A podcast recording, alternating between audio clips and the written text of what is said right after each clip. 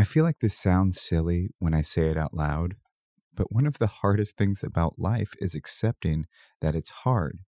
And I think part of that is because we're so hooked on the narrative of a happy ending, on that things will be okay and there is some sort of cosmic justice in the world and that there we have to make sense of the chaos because life really is chaotic. I mean in, in different parts of the world prosperity is rare. I hate to break it to you, but life is unfair and chaotic, and good people get sick, and bad things happen to good people, and good things happen to bad people. And there doesn't seem to be a method to the madness, except that we're all in this boat of surviving the insurvivable. We're all going to die. And so we're here to survive this journey through thick and thin, through the good and the bad. And unfortunately, some bad, unfair, ugly shit is going to happen in our lifetime. And as humans, we're storytellers. We really are all storytellers, and we're narrative driven creatures. We're searching for meaning and trying to write the story that is our life as we go and make sense of it. And one of the reasons I created Hello Humans to begin with is because we're constantly comparing our stories and our narratives and our experiences to these fantasies and these illusions all around us, whether it's Facebook or Instagram feeds, whether it's the movies that we watch that really have nice, clean endings. And it's about time for writers to really help get us comfortable with the uncomfortable truth that life is hard and it's unfair and there's beauty in that that it doesn't take away from the beautiful moments to accept that not everything ends well. For me in recovery not every addiction story ends in healing.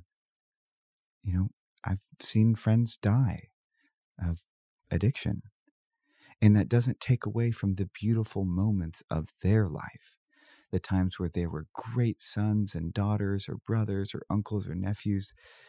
This life that we have is complex and messy, and it's such a rich, rich environment for storytellers to capture that and help us become comfortable with the uncomfortable truth that life is hard. Today's guest is Lisa Genova, a neuroscientist turned novelist who wrote the best selling book, Still Alice, that eventually became a Hollywood movie and won an Oscar for Best Performance.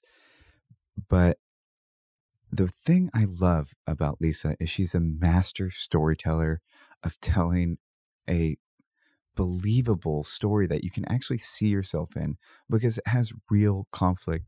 She's so far centered all of her books around unsurvivable diseases. So the main characters are facing this hopeless disease that will not end well.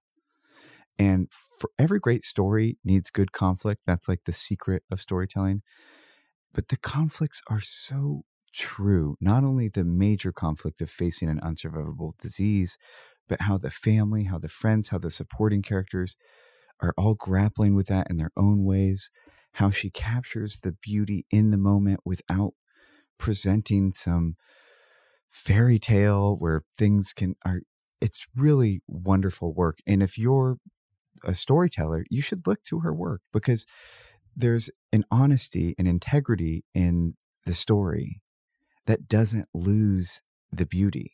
It's really masterfully done.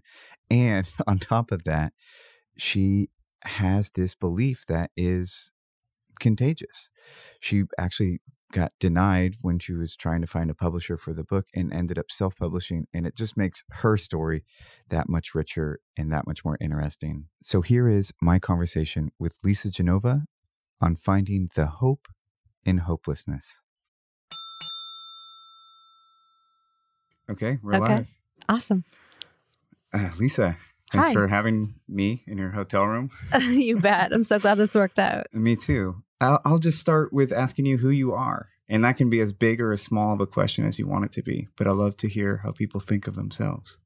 Oh gosh. Um all right. So I my background is in neuroscience. I used to do brain research and I've always been fascinated with the brain and how it works to allow us to think and remember and desire and talk and walk.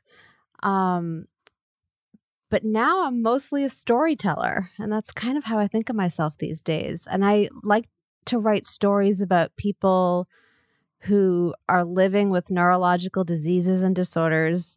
And soon I'm going to be writing about mental illness as well to try to capture their humanity, to allow these folks to be seen and heard in a way that really allows us to feel empathy and so that they're no longer ignored and feared and misunderstood.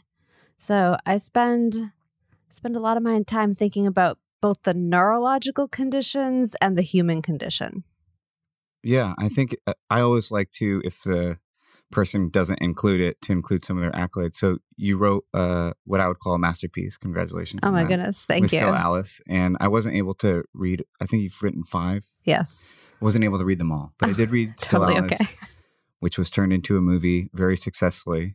Again, congrats. That can go either way, right? Oh my gosh, it could have been a train wreck, and so book. so grateful. yeah, I guess I'm just wanted to say congratulations on that. And it, it was a great, a successful transition from science into writing. Thank you. How did you first get started into neuroscience?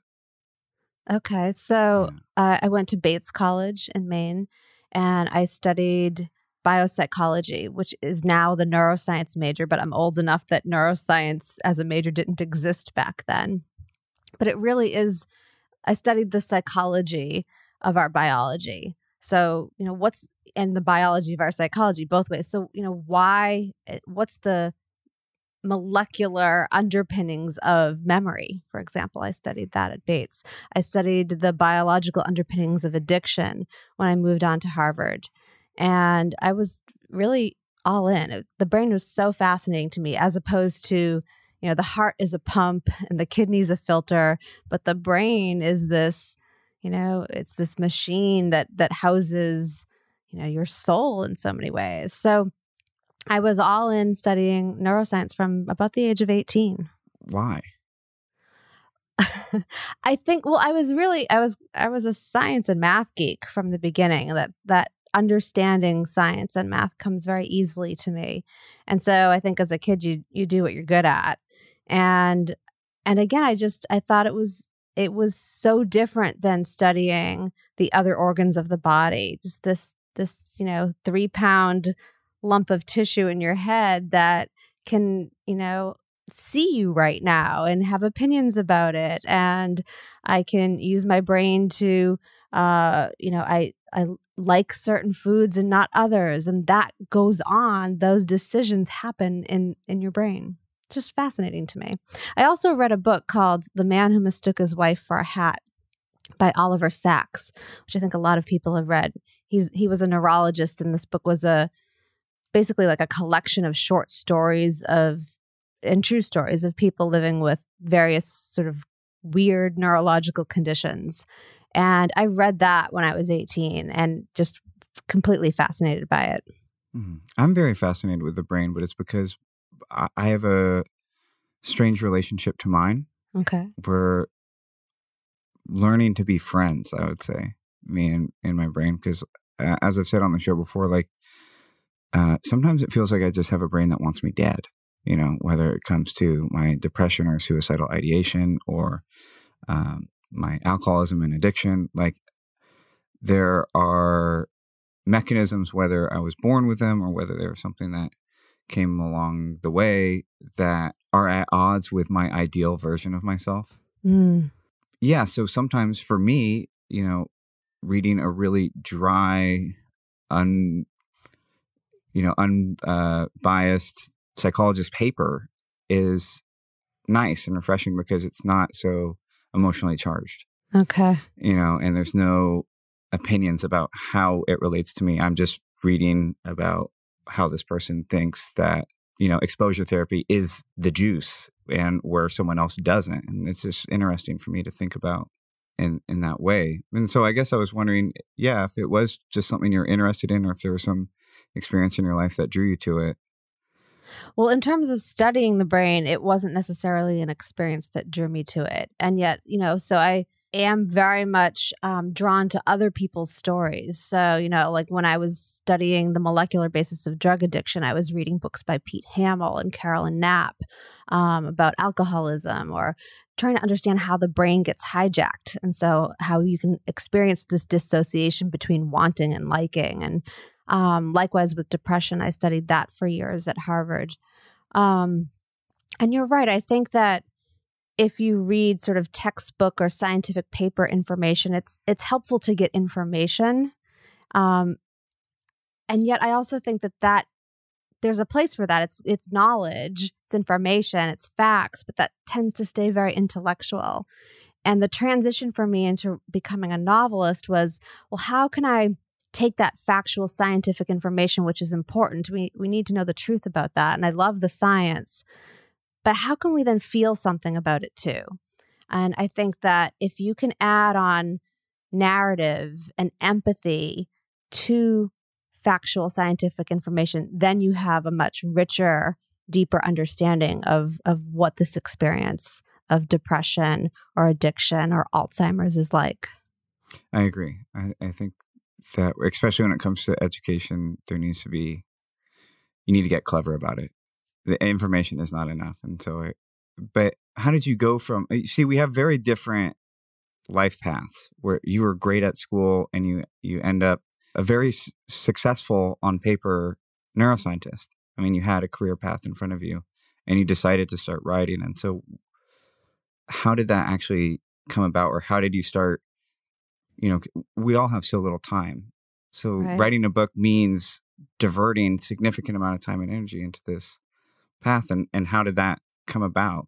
Right, right. I'm regularly saying to folks, you know, we only have so many minutes in this body in this lifetime. How are you going to use them? And it's it's um, such a privilege to be around like folks with ALS when I was just doing my last book who really get crystal clear on I've only got so many minutes left and it's and it's um, remarkable to see how people get clear on how they want to spend those minutes when you're faced with your mortality. I think a lot of us ignore that. Um, so writing was entirely unplanned for me. I, you know, I didn't grow up as a writer. I don't have an MFA. I didn't take writing classes or belong to a writers group. Um, it started in one sense that my grandmother was diagnosed with Alzheimer's back in the 90s. And I'm part of a big Italian family. And I'm the neuroscientist in this family. So I figured I'd learn everything I could about Alzheimer's so that we could be better caregivers. And I learned you know the medical management i learned the neuroanatomy i learned like everything that was out there um, but everything was written from the perspective of an outsider so it was you know scientists and clinicians and caregivers and social workers and it lacked the perspective of the person with alzheimer's. And so while i could understand my grandmother as a neuroscientist i really had no clue how to be with her as her granddaughter. Um, this disease for me, I was in my 20s at the time and I was, I felt unnerved and heartbroken and confused and embarrassed and powerless and really uncomfortable around her. And I remember thinking at the time that, you know, what I was really lacking was empathy. I felt bad for her and that was, and I felt bad for us and that's sympathy. And I didn't know how to feel with her. I couldn't imagine what it felt like to be her and part of it was just I was I was had a lot of fear around it. So I just I didn't know how to do it then. And I remember thinking, well, story is a way that you can walk in someone else's shoes. Story is a way to experience what someone else is feeling.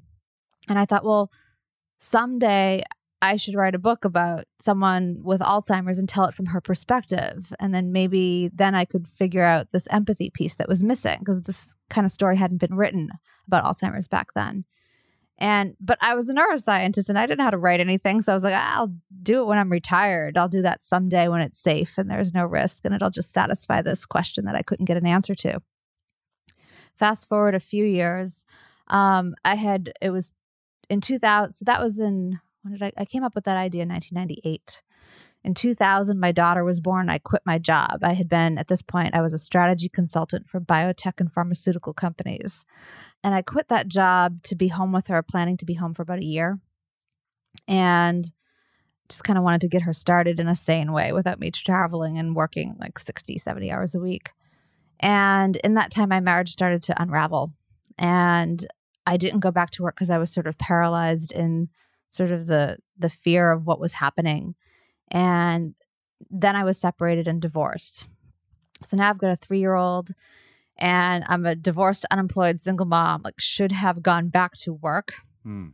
But I think that I was really heartbroken and and scared and ashamed. I felt like I had failed and I felt sort of unacceptable. I grew up Catholic and my parents were married and like you said on paper everything was sort of checked off the boxes. Like my life was going very sort of according to expectation and plan. And now suddenly you know i'm a divorced unemployed single mom and i, I really felt unacceptable. And i had a lot of fear around well what's my life going to look like next? And, and it like caused a lot of sort of crying at first. And then it shifted and became this like interesting curiosity thank goodness because the it was the curiosity that helped invite the questions that sort of steered me in a more positive direction.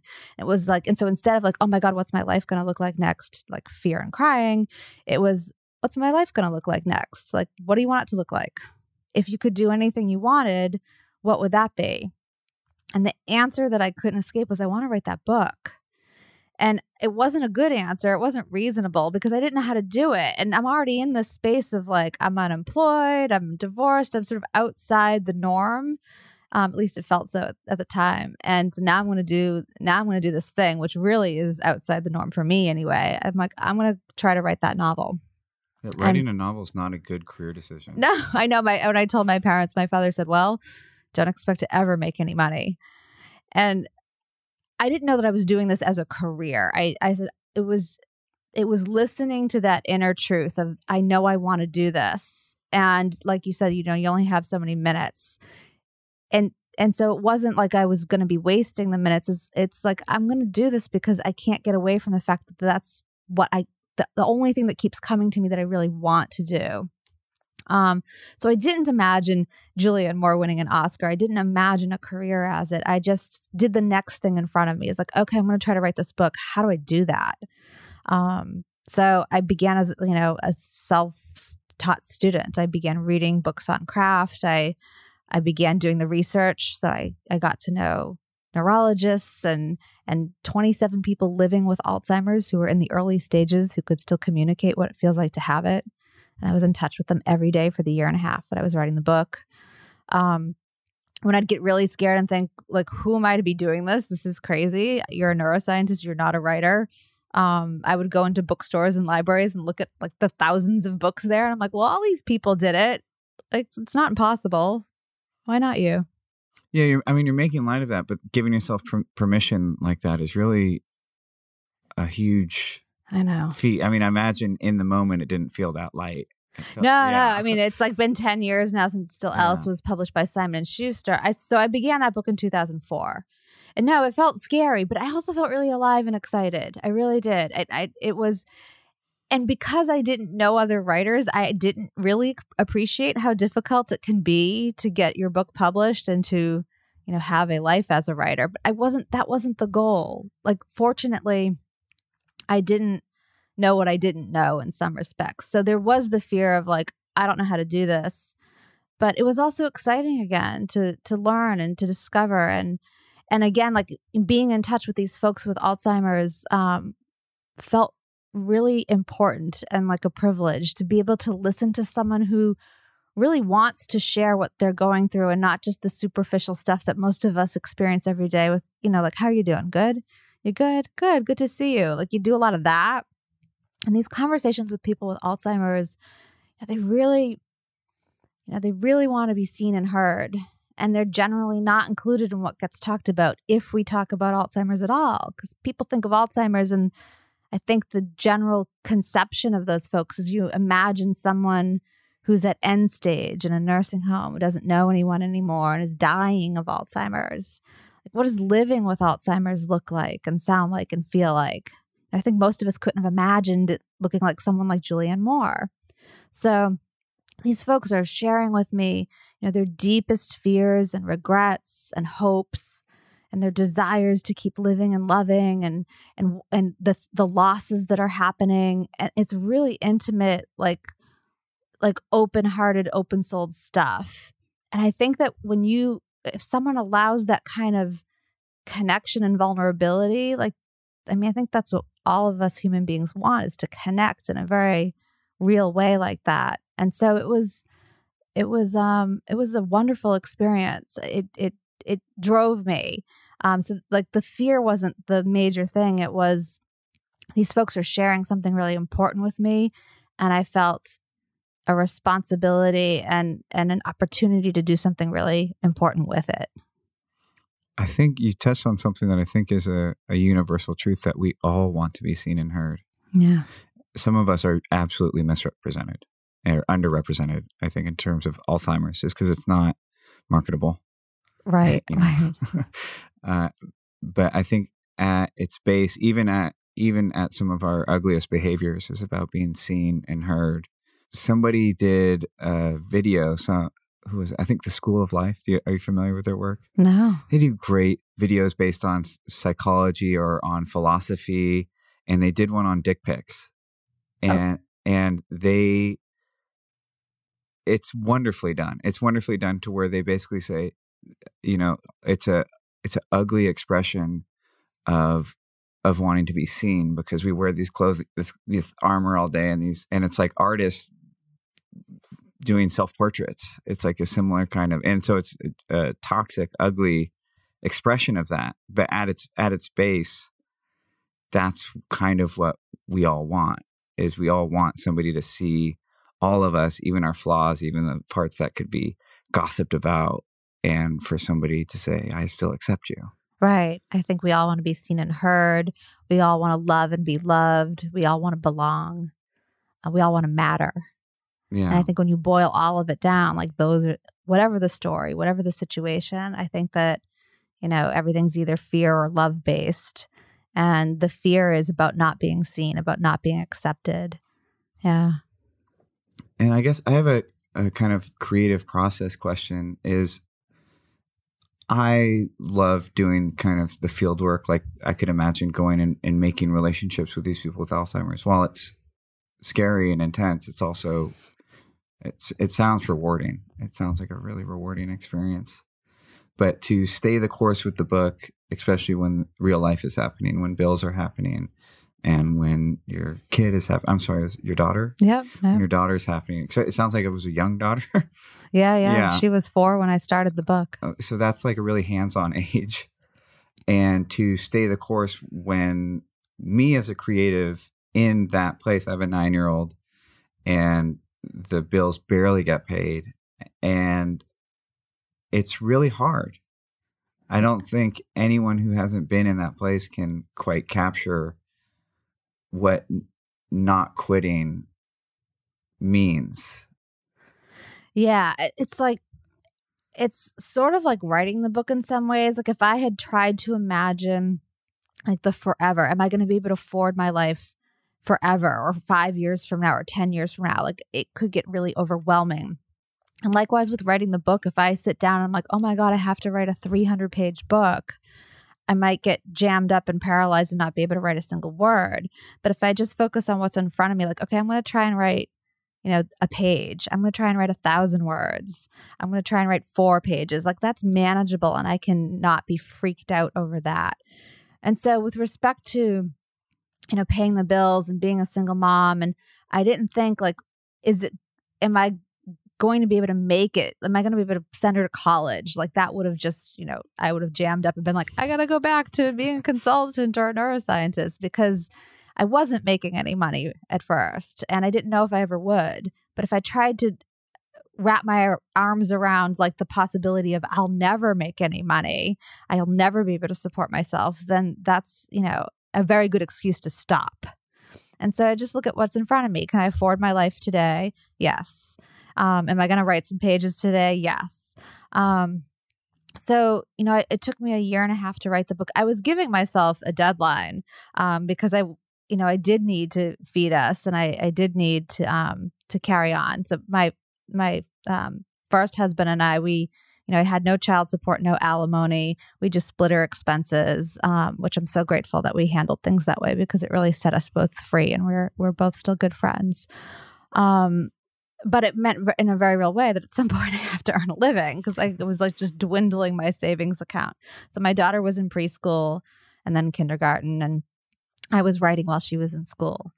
And I've found that most writers only write for about four to five hours a day, even if they have the expanse of the whole day in front of them. Most writers don't write for eight hours. It's a pretty intense experience um, if you're totally focused and not checking Facebook and doing other things.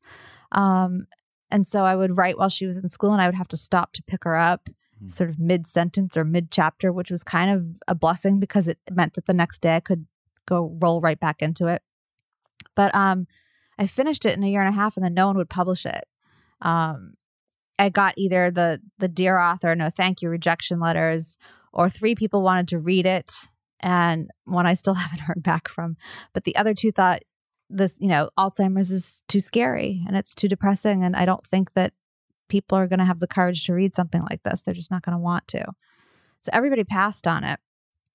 And so it was, um, I, I d- decided to, the choice at that point was either stick the book in a drawer and go back to making a stable living, like I knew that I could, or self publish it.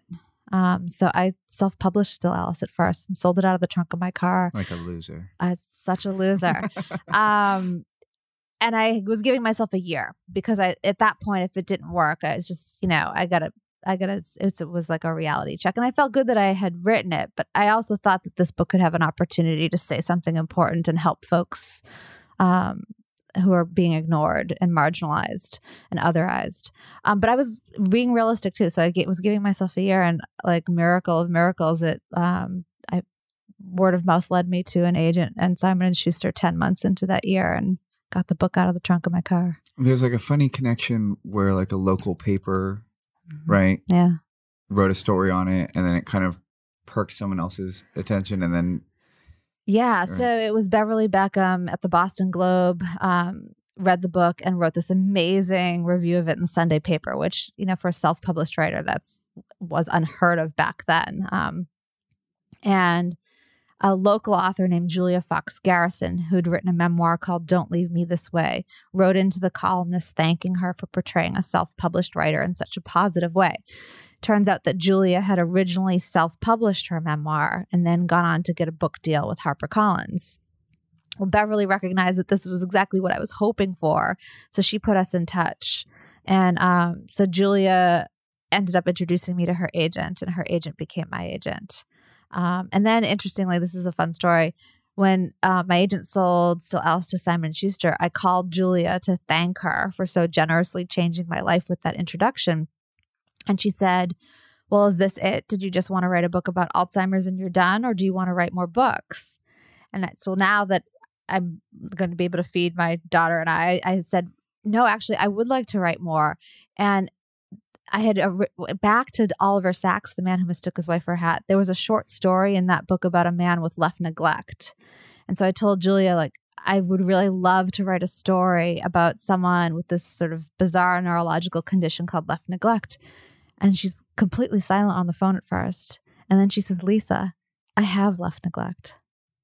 So Julia became the first person that I ever knew um, living with left side neglect. And so that was my second book. Wow, what just to have it in the program and because I actually don't know. What is left neglect? So, left side neglect is um, a condition that results following uh, a traumatic brain injury or a stroke or a hemorrhage on the right side of your brain, in which your brain can no longer pay attention to anything on the left side of anything, including the left side of you. Hmm. So, if you have this, you would eat food only from the right side of your plate and think you've finished your meal. Um, you'd shave the right side of your face, have a full beard on your left and not know it. Um, women would put makeup on the right side, nothing on the left go out. Um, your eyes see that your vision works, um, and you're not paralyzed. You could you could use your left arm and left leg, but you're not aware that it's there anymore, so you don't pay attention to it. So that book is about this very strange pathological inattention, and it's also about all of the ways that we don't pay attention to what matters every single day. We're such a distracted culture right now. Yeah. Yeah. What are all the conditions that you've covered in in your books? Because they all do center around some neurological condition, right? Yeah, I think that's sort of the unique thing I bring to fiction because again, like I'm not I didn't grow up as a as a creative writer. And so I think that a lot of folks who are capable of writing a beautiful story don't have this neuroscience background or passion. And so, uh, between having the passion and then having the access to people and sort of the credibility to talk to those folks, whether it's, you know, the chief of neurology at Brigham and Women's in Boston or just people who have it. Um, so, I feel like this is my unique contribution to fiction. Um, so, I've written about Alzheimer's, left side neglect and tra- traumatic brain injury, autism, and the nonverbal, more serious end of the spectrum. So, not Asperger's, which I think has a lot of stories out there um, Huntington's disease, and ALS. And then the next novel I'm going to write is about someone with bipolar. Hmm. Yeah, so not a lot of uh, happy endings. Uh, in the traditional Disney sense, where right, right, there's an antidote, and where everybody gets to be back together. I mean, it's uh, really highlighted in Still Alice is the reality that things only get worse from here. And that doesn't mean that there you know there's not opportunity for beautiful moments along the way but there's no secret sauce that's going to fix this problem. Right right. So my film agent at the very beginning said to me you've got a drama starring a 50 year old woman with alzheimer's and no triumphant ending hollywood is never going to make that film and so you're right so you know i'm always the goal is to tell the truth under the imagined circumstances. So I can't cure Alice's Alzheimer's. Um, and yet I'm hoping and my and I, my belief is that these books are not tragic and depressing in the sense that when you finish it you hopefully you feel a full range of human emotions and not just wasn't this so sad and it, hopefully it's not pity and it's not sympathy it's you know i'm always I'm always amazed by the resilience and the adaptability and um, the heroism I see in, in families dealing with these kinds of crises. So, you know, people with, you know, ALS is a great example. Um, life expectancy following a diagnosis of ALS is three years. And you become increasingly paralyzed. So you can't walk anymore. You can't feed yourself. You can't toilet yourself. You eventually can't speak I mean, it's horrifying and tragic and so fast. Um, eight of the 12 people I came to know in doing the research for every note played died before I finished writing the final draft. So this was intense. And so you think, well, it must be just awful all the time. But, but people don't live that way. They don't live with the tragedy and the horror 24 7. People, again, okay, I've only got so many minutes left and they're compromised in a major way here, but what do I, how do I make the most of this? How do I still matter while I'm here? Um, can I offer words of love and forgiveness and redemption while I can still speak? Um, I think a lot of us, you know, with ALS, you eventually can't speak. And the thought of that is terrifying to all of us. And yet, you and I are sitting here, we're capable of saying anything we want, our voices work. And how many of us don't say the words that we really need to say to folks, right? Like maybe I owe someone an apology, but I don't say sorry because it's a little scary or I think I've got all the time in the world. So I see people um, get really clear on who they are and what's important and what matters. And so, in addition to the doom and gloom and the the terror and the horror and the, the tragedy of all of this, there's also a lot of hope and love and and beauty. And so I never want to romanticize anything, but I don't want to, you know, I don't want to minimize the the the wonderful opportunities. I I knew a man with Alzheimer's. He was diagnosed when he was 47. And and it's awful in a million ways. And I will never forget though he said to me, he said, "Lisa, there are gifts that come with this if you choose to open them." And another man with Alzheimer's told me it's all in how you hold it. And so some people have the ability to frame what's happening to them in a way that not only doesn't sink them, but even while these diseases are diminishing them in sort of these obvious ways, there are ways that they actually grow as well. Yeah, I've always had a very real. I, I my mortality has always been very in my face, especially from an early age. One of my mom's friends gave birth to a child that I forget what it had, but it was going to die before, named Bryce before it was five, and so, um, you know, no judgment on my mom, but we went over and I made I had a relationship to this little child, and it was told to me that you know it's not going to live, but the temporariness of it all was very real. And in the course of my addiction, I had, I had a friend get stabbed to death when we were 15 because uh, everybody was drunk, and the I was the weird nine year old who was terrified of death and trying to find some way to have my fears relieved in the in the Disney sense. In the you know, I clung to religion because I love the idea of heaven and all these things that seem to offer an antidote. And at the same time, none of them filled that void of that pit in your stomach when you try to imagine it and something clicks and you can sort of grasp what no consciousness would be like. I don't know if you've ever mentally gone down that rabbit hole. yeah. There's like, if you talk to somebody else that does it, you get this crushing weight in your stomach for a second. And a lot of my life has been trying to to live in a way that you know since i've been sober which has only been over seven years but trying to make death less scary through the way i live.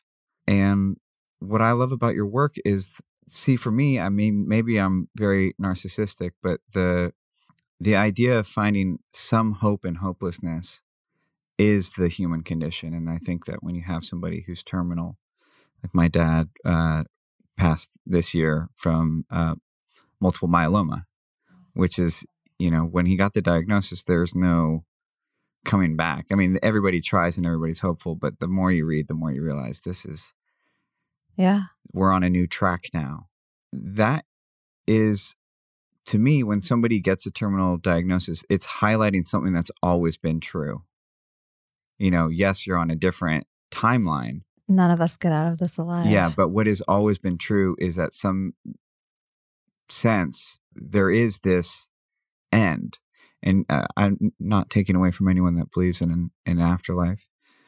Um, but that's what I loved about your work is I, I I didn't necessarily even feel like I didn't feel like it was isolated to Alzheimer's.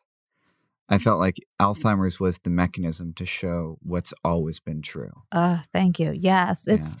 you know, these neurological conditions are a vehicle for all of us to examine our shared human condition.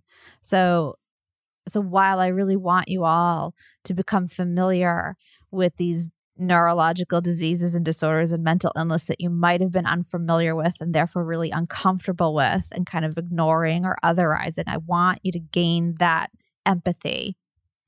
I also think and hope and thank you for that that these books are not about the diseases in some ways. They're, you know, they're about our shared human experience. And so they're about, you know, how how do I matter why am I here? And if I have a, a disease like Alzheimer's that that steals all of the memories I've ever made in my life, and I don't know who I am, am I still me? Does is does my soul transcend, you know, my ability to remember this conversation? Um, so, I, I, my hope is that all of these stories get to issues and ideas that we all wrestle with and give people a sense of um, invite a conversation that will be an opportunity for self reflection and um, maybe a better understanding of not only other people but themselves. With Alzheimer's specifically, and I guess with with ALS as well. Forgive me for forgetting the if if I'm missing one it is about having very real parts of your identity stripped away right? Like mm-hmm. alzheimer's is is when you when you die you lose your identity that's the truth but Al- alzheimer's and als are these diseases that can take away what your identity is while you're still in a husk while you're still in your body. And doing the research and spending this time, I had a, a, a grandmother who had who had Alzheimer's, and it's it's in our in our family, and so I've thought about it, especially doing the work researching you. How does that inform your decision about your own identity, about how you about what you cling to and identify with and make a part of your your spirit to use you know, yeah yeah. language? Well i think some of what i have learned along the way and it's it's wonderful that you use the word cling because i think that i i have learned not to cling to this sort of external identity um, any number of them so i'm a neuroscientist i'm a storyteller i'm because everything is transient and that's just the external what i'm doing the who you're being doesn't get stolen from these diseases that I've studied so far. And I've seen it over and over again. So, you know, with ALS, I wrote a story about a world renowned concert pianist who is a bit of a narcissist and his life is big and external and and everybody's paying attention to him. And then he gets this disease that is going to collapse his existence to the space of a room and a wheelchair and nobody's looking at him anymore. And so his identity, I mean, this is a crisis of identity in a big way because he's so identified with the concert, the, the successful concert pianist. And now he can't play piano. And now no one's, you know, no one's looking at him. And so, and so what you realize or what I've realized is that you are not those things. Those things are going to come and go, whether it's due to ALS or a death or something, they'll come and go. Um, and so the real question of identity is is the internal. It's the internal purpose. It's the internal sense of I am. Um, and inside the O'Briens, this is a story about a family with Huntington's, and Huntington's is 100% genetic. So if mom or dad have it, every kid has a 50-50 chance of inheriting a gene that will cause all, will cause Huntington's. So there's nothing that you can do to prevent it if you've got the the gene.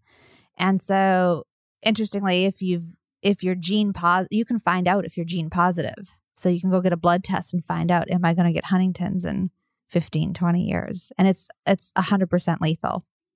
So and it's a big Irish family. And this is a big Irish family in Boston. And the, so the parents, you know, had the kids before they knew that dad had Huntington's. And now these four kids in their 20s have to wrestle with do I want to know? Um, and so part of that story is like we don't have any medical way of fighting this disease. So, how do you find hope in this hopeless situation?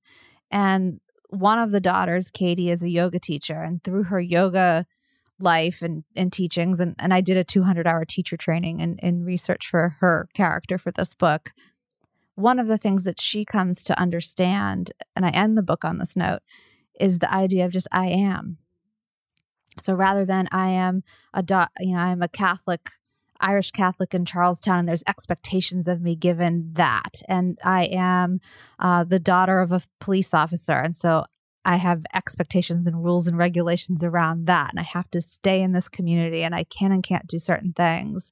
And now I am, you know, at risk for Huntington's. And um, do I have to worry about my future or can I just stay in the present? And who am I? And what if you just, I am? Um, so that was one of the biggest lessons I learned in writing that book. The identity of you're, you, you are, you just are do you feel a deeper connection to the actions you do on a daily basis or the the the kind of thoughts that that you have like what's what's most important to you um i don't really know if i so you know your thoughts can be crazy if you watch yeah. them right so you're it's being aware of, of the chatter that's going on in your head isn't always the chatter is not always a useful place to stick around.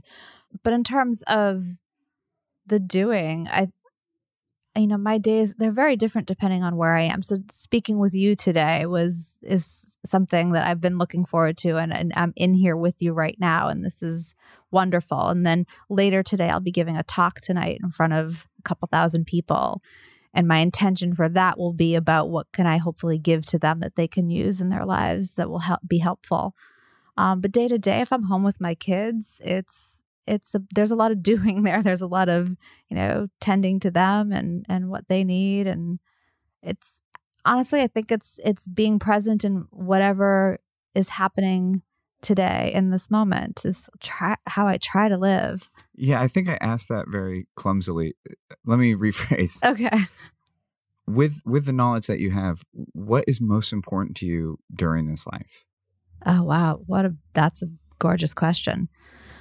Right. So I I feel exquisitely aware of I've only got so many minutes in this life as Lisa Genova in this in this container walking around here. And so what do I want to do with that? Um and you know, personally it's you know, it's about loving the people in my life and and having them know I love them and feel loved by them. Like that's that's my personal purpose.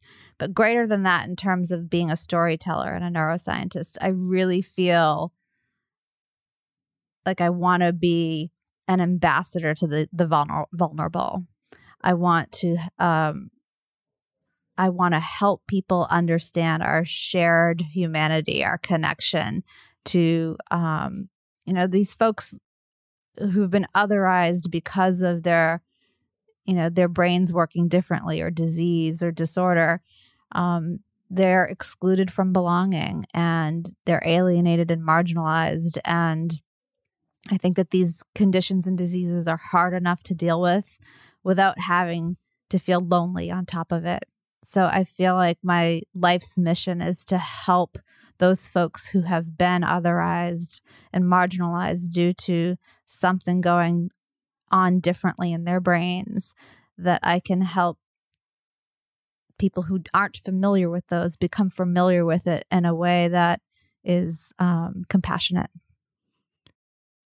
You have a you have an expertise that I, I don't want to waste, and so I do want to ask some very kind of practical things. But what do you do to take care of your of your like what do you do in your own life to take care of your mind it, you get one you know you get this one mind and what are the physical things you do and also the the practices that you do to to try and take care of this really fragile and complex system um, that you know you can also besides just having physical brain health also mental brain health. What are the things most important right there's physical emotional and spiritual.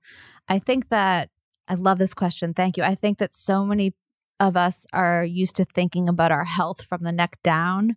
Like well how am i you know heart health and i do i have the fitbit? And like you'll go to the doctor and you know you'll get checked out for all all kinds of issues from the neck down but we tend to think that we don't have any influence over what's going on from the neck up and we do and so um, we know I, I try to eat healthy. So I eat whole foods, Mediterranean diet, low sugar. Um, and we know that that kind of diet decreases your risk of Alzheimer's by a third. So I try to exercise every day. So I love yoga and dance, um, but I'll also walk if I don't have time to do those other things. Um, I meditate. I like to listen to podcasts that are uplifting or have some spiritual message. Um, so this morning before we got together, I was listening to Oprah in conversation with Eckhart Tolle, talking about a new earth, which I've read a, a bunch of times. And it's always fascinating to read those sorts of books over different ages. So I think I read it when it first came out, and then I read it again maybe five years later, and I was underlying underlining entirely different s- sections. So I try to, you know, go to the sort of go to the spiritual gym every day and that I listen to someone feeding me um a way to frame my thoughts and energy around the spiritual stuff that matters. Um, I try to get quiet with meditation or walk. Um, and I definitely exercise and, and eat right. Um, and then it's all, and, and I think social connection is super important for me too. So, you know, being in touch with people I love every day and, and having sort of real conversations with them. Yeah. Yeah. I mean, for me, diet and exercise is a, is a life threatening choice. You know, if I if I start to eat poorly, if I start to drop off exercise, I am 100% more likely to end up suicidal.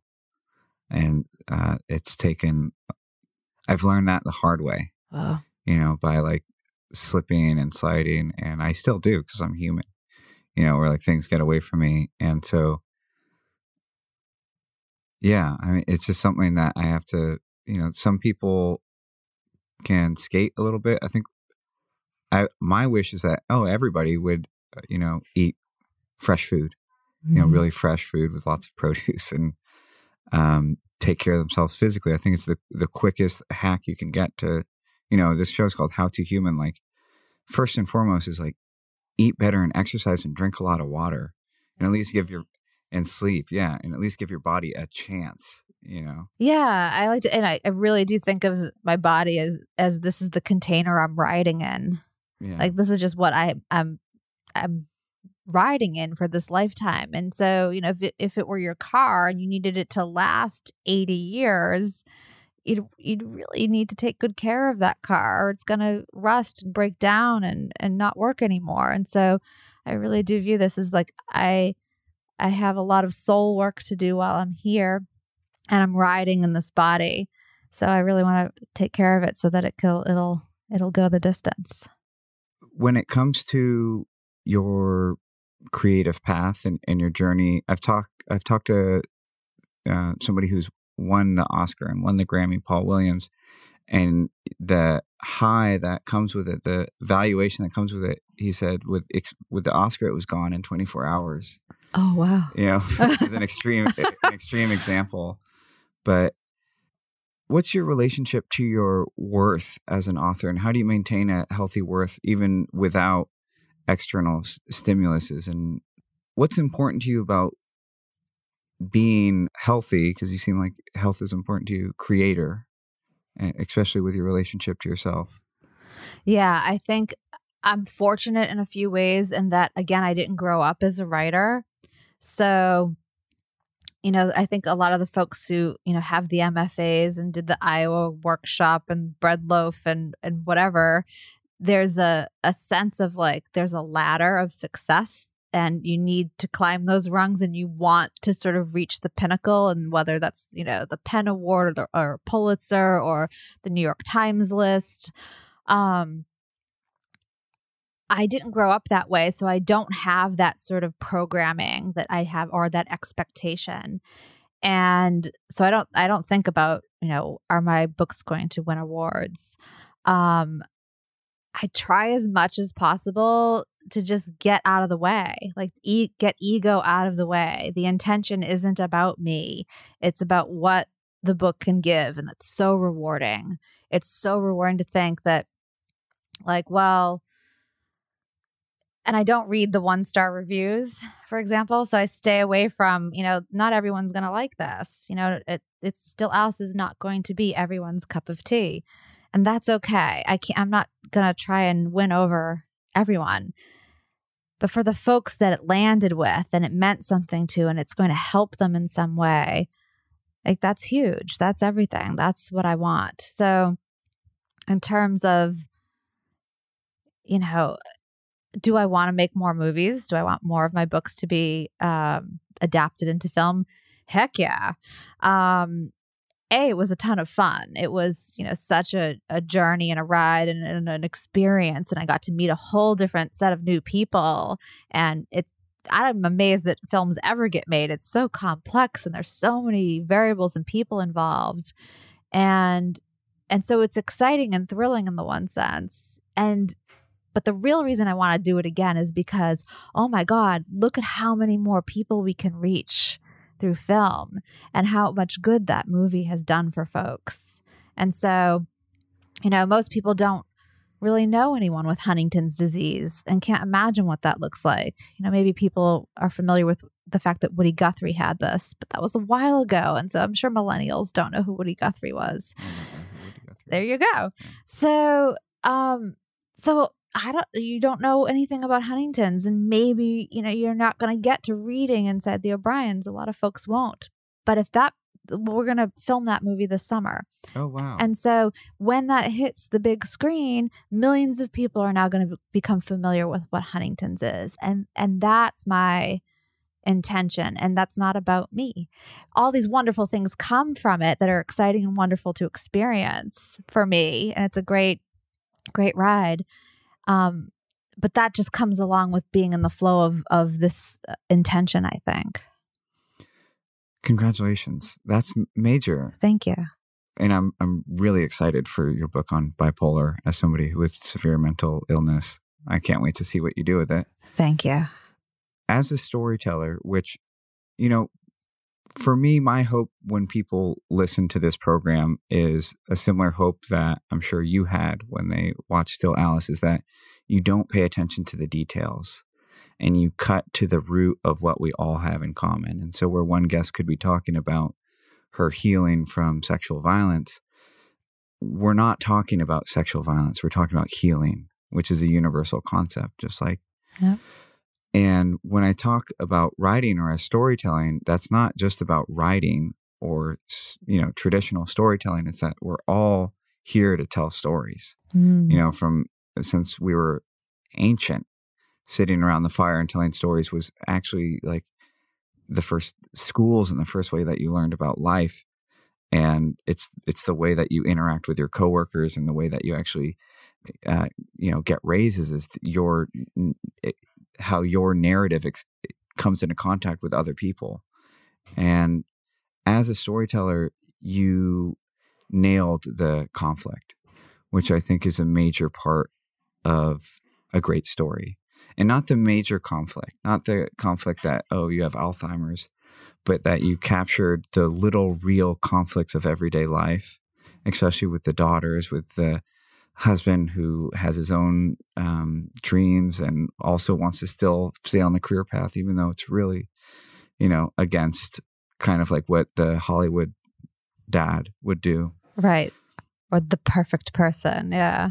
Like, and I think that conflict and our relationship to conflict and ability to see conflict is is so important not only in communicating with others and finding things to bond over you know because the things that we get through i think is what makes really powerful connections is that when i meet somebody who has survived meth addiction or who has survived you know critical depression that's a a bond and how do you I don't know if it's intentional. How do you bring conflict, which is reality, into a story and try and make it palatable? Because a lot of shows I feel like are a great escape. You know, a lot of books are a great escape mm-hmm. from our reality, which is which is nice, but they all still find conflict that's interesting and real to our cores and as a storyteller, how do you find that conflict that goes from making it a predictable, boring read into I don't think I'm using the word lightly. I think it's a masterpiece. I mm-hmm. think it's a masterful work of interactions between humans down to the all the way all the characters interact. You captured something wonderful. Thank you. Yeah, so you know, I'm while I'm telling the truth about Alzheimer's under the imagined circumstances, I also really want to tell the truth about these um, these fictional people. I, what do I mean by telling the truth about them? I think that all of these, you know, diseases and conditions in mental health, they don't happen you know, where to a family where they're like, okay, this is going to happen now when we're all going to get all our can I say shit on the podcast? like yeah. we're all going to get our shit together and everyone's going to be the best version of themselves all the time and we're going to handle this beautifully. It's like no, people are in the middle of their lives and they're doing what they're doing and you know, in still Alice like Alice and John, they've been married for a while and they're kind of in parallel play. Like they love and respect each other, but they're not real intimate anymore. Um, and then this disease shows up and she needs an intimacy that they're not in practice with anymore. And, you know, also everybody goes through the stages of grief, I think, when any of these things happen. And it's everyone involved. It's not just the person diagnosed. And you don't all go through these stages linearly or at the same time. So you might, you know, have Alice in the room and she's in acceptance and John's still in denial and one of the kids is in anger and another's in bargaining and they're all trying to have a conversation and it's not going to it's not going to be graceful because everybody's coming from a very different emotional place. And and so I wanted I wanted to show that. I didn't I'm, I'm not interested in none of none of us are perfect people with perfect lives. We're all flawed. And and if I'm telling a story, this intense story of, of you know, Alzheimer's happening to a family, how is everyone changed by what happens? That's what's interesting to me. And there's gonna be conflict and clumsiness and you know people trying their best to do the right thing or the best thing but that's different for everyone so like john he loves alice and wants to to take care of her and he's also terrified of what's going to happen to her and what's going to happen to him you know because we're all you know we're all the heroes of our own lives whether we're making quote the right decision or the wrong decision and so a lot of people had a hard time with with john and him really focusing on what he needed to do to save his own future and his inability to to get past denial in a lot of ways too uh, but he was doing the best he could. So i think that i try to depict real people who are all flawed and doing the best they can. This is the way I like to end the program. But if I could pull out a phone and we could put you, and on the other end of that phone, I'm going to rephrase this. If I could hand you the phone and on the other end is you at your most confused and scared in life, and you could talk to her right now, what are the things that you would tell her are most important? What is the information or the message that you would give her to kind of be the guiding compass of her years into becoming who you are today? Mm, I've actually, thank you. I've actually thought of this. Um, if I could go back and tell my younger self when I was in that state. Um, and I'm very lucky when I'm in that state. I've always called my dad and he's so wise and has always giving given me great advice but i've not always been able to hear it given who i was at the time. Um, but i would say my biggest guiding message and I, I would have shared it to that confused younger version of me is this too shall pass. Like it's all temporary. Don't cling to what you think is so important or terrifying or or necessary right now. Um i had a I had a ring that I used to wear um, until recently that is ins- inscribed, This too shall pass. I would touch it anytime I would get bound up in fear over anything because it's going to pass. Um, and my daughter, who's a freshman at Georgetown, really had a hard first semester and and and struggled with um, a lot. And when she came home over Christmas, I took the ring off and gave it to her. Um, so she's got it now.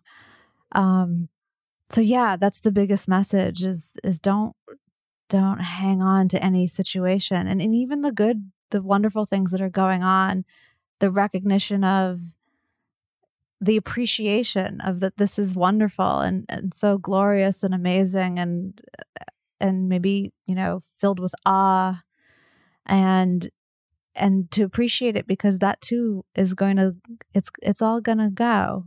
So there's always the next moment uh, that's super helpful. I love that. Yeah, sometimes it's just as important to abandon your hopes and dreams as it is to abandon your fears and regrets. Yeah, well, the the hopes and dreams are um I think it's yeah, to not get too attached to well it has to happen this way. Yeah. It's I love the idea of like, well, I hope that I write a great book about bipolar and and we'll see how that unfolds and to not I don't know how it's all going to assemble, but just to trust that if I've, if that's my intention and my hope and my dream, that it will unfold in a way that supports that. But I can't dictate how it's going to happen. Yeah. I, well, I think I don't mean to distract from the end of this conversation, but yeah, for me, it's really important to find a way to enjoy the process. Yeah. Because the destination is not guaranteed and it would be such a shame for like let's say this program to go on for 2 years yeah and never become what I want it to and have only been sustaining from this endpoint. Right, right. Never came. Well, because I think that if you just shoot for like, well, I need this thing to happen and when I get that or when I achieve that, then that will be the successful moment and that's when I can enjoy it. Um if you're not bringing your best self or enjoying or being part of the journey and and being in the the magic of what happens along the way then when you get there those ingredients aren't there i think that part of the success that comes is you've you've put all of the ingredients into the recipe along the way and so when you get to that that end point um, which is just another moment it contains all that good stuff that you've been adding Yeah. Well, thank you so much for your time and Thank you. congratulations on the success you've had so far. And I'm looking forward to following your career. thank you so much it's delightful to know you You as well. Yeah. Hey, so that's the end of this conversation. But if you don't want the conversation to end, you can follow us on social media on almost every platform. We're at hellohumans.co, except for Twitter, which has an underscore co. Our website is hellohumans.co. We have great stories, videos, and the episodes live there as well. And for more of our guests, for more of any of our guests, I always post their social media, their books, their videos, their art in the show notes, which is another word for the podcast episode description, and it's available wherever you're listening. I promise you just have to click around. If you'd like to help us out more, there's a few ways you can help. Please share this podcast with your friends or people that you think would get value out of it. Writing us a review on iTunes is incredibly helpful for our ratings. And also, of course, this program is not possible without listener community contribution. So, our patrons are our financial backbone of this product. That's how we manage to do this ad free. You can become a patron by going to patreon.com slash how to human. That's P A T R E O N dot com slash how to human. This is the How to Human podcast, a production of HelloHumans.co. Until next time, have a great day.